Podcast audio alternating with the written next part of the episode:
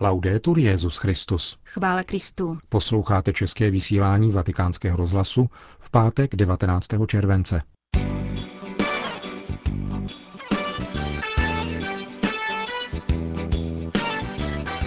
Krátké zprávy a homilie otce Richarda Čemuse k 16. neděli v mezidobí. Hezký poslech přejí Jena Gruberová a Milan Glázer. Zprávy vatikánského rozhlasu.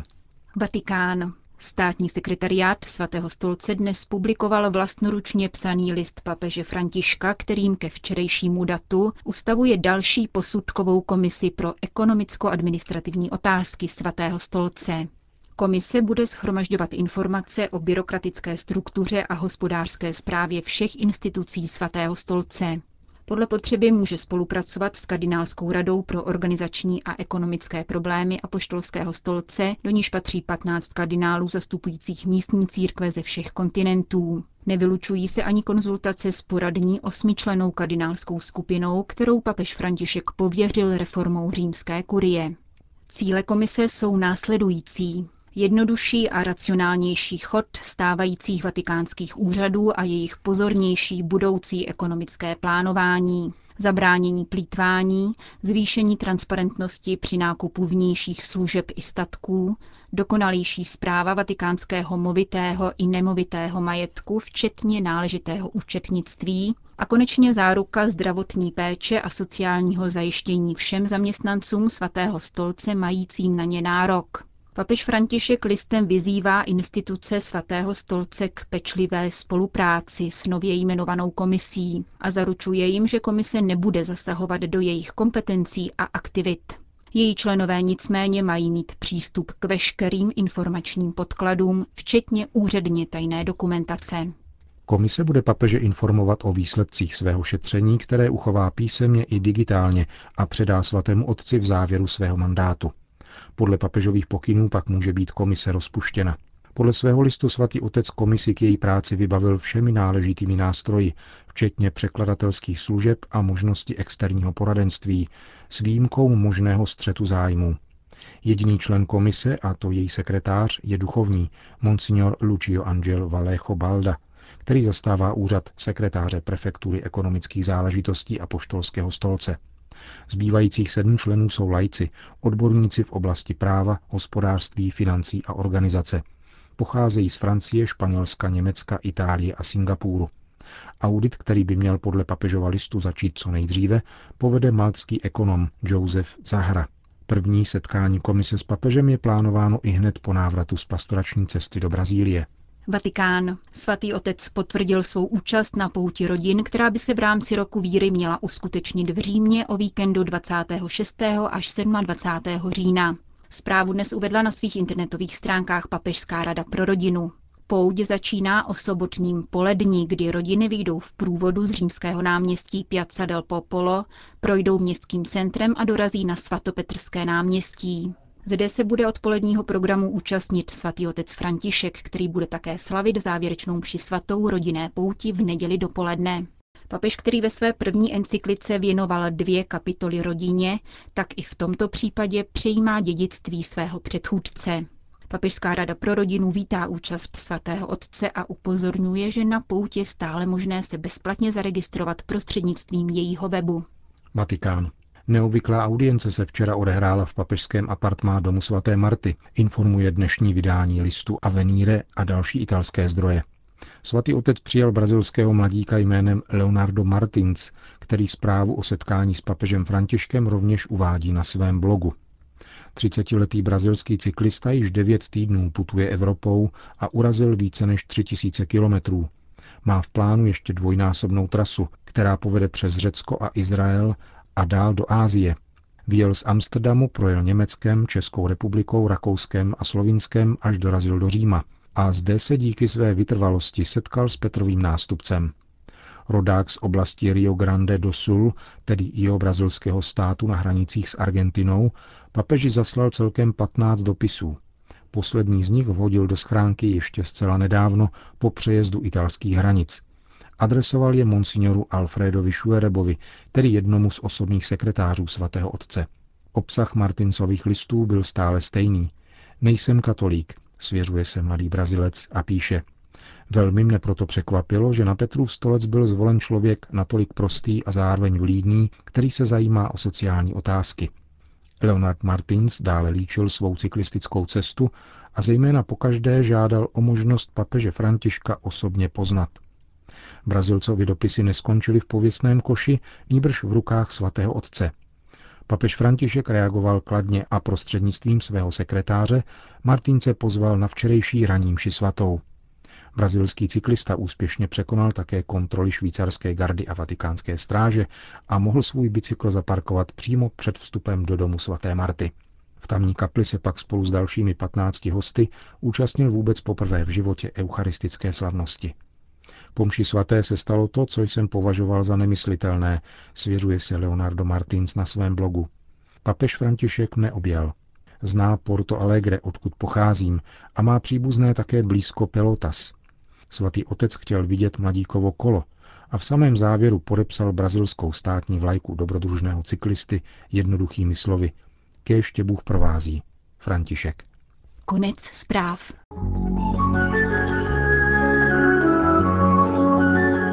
Následuje pravidelná páteční homílie otce Richarda Čemuse k 16. neděli v mezidobí. Je nádherný letní červencový den, půl desáté ráno. Vtačí zpěv se mísí s bubláním třílitrového šestiválce elegantního černého sportáku. Stisknutím spínače se plátěná střecha zdvihne, složí a sama uloží do prostoru zasedadly.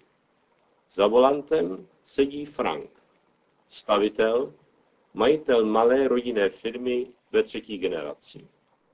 Jeho hrubé, rozpukané ruce výmluvně kontrastují s jemnou bleděmodrou kůží interiéru.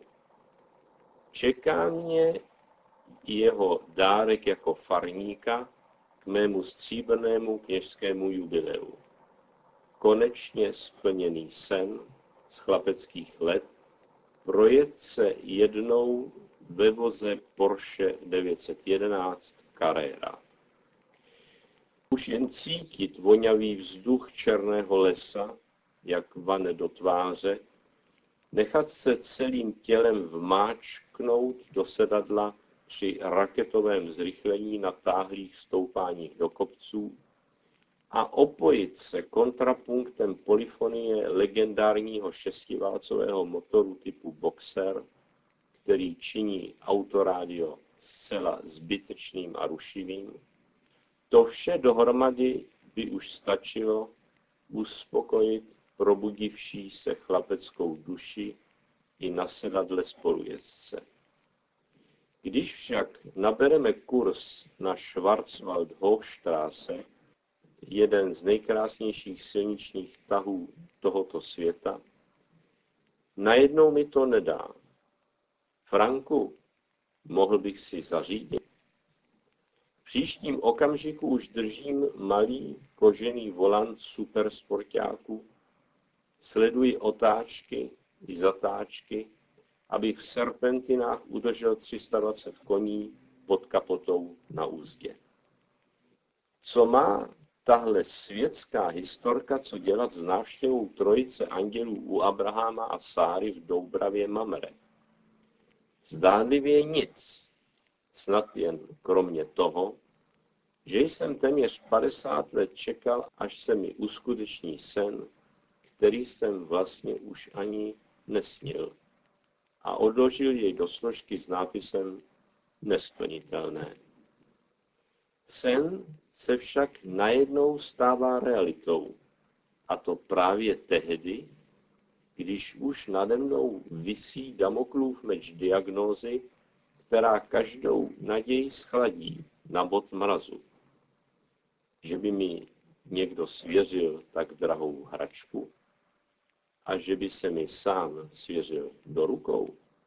Frank ano. Svatá Terezie z Lisieux tvrdila, že Bůh nevkládá do lidského srdce žádnou touhu, kterou nehodlá splnit. Lidé, kteří žijí ve spojení s Bohem, dosvědčují, že se jim v životě splnili i ta nejtajnější přání. Projet se kabrioletem se může zdát na první pohled pošetilé, zbytečné a pro kněze řeholníka se slibem chudoby nevhodné. A přesto se odvažuji říci, že to byl pro nás oba veskrze duchovní zážitek. Nejen proto, že výlet za volantem zahrnoval řadu zastavení v kostelích a že vyústil v katechezi, která Franka nadchla. Ale také proto, že svatý Ignác říká, že máme hledat Boha ve všech věcech.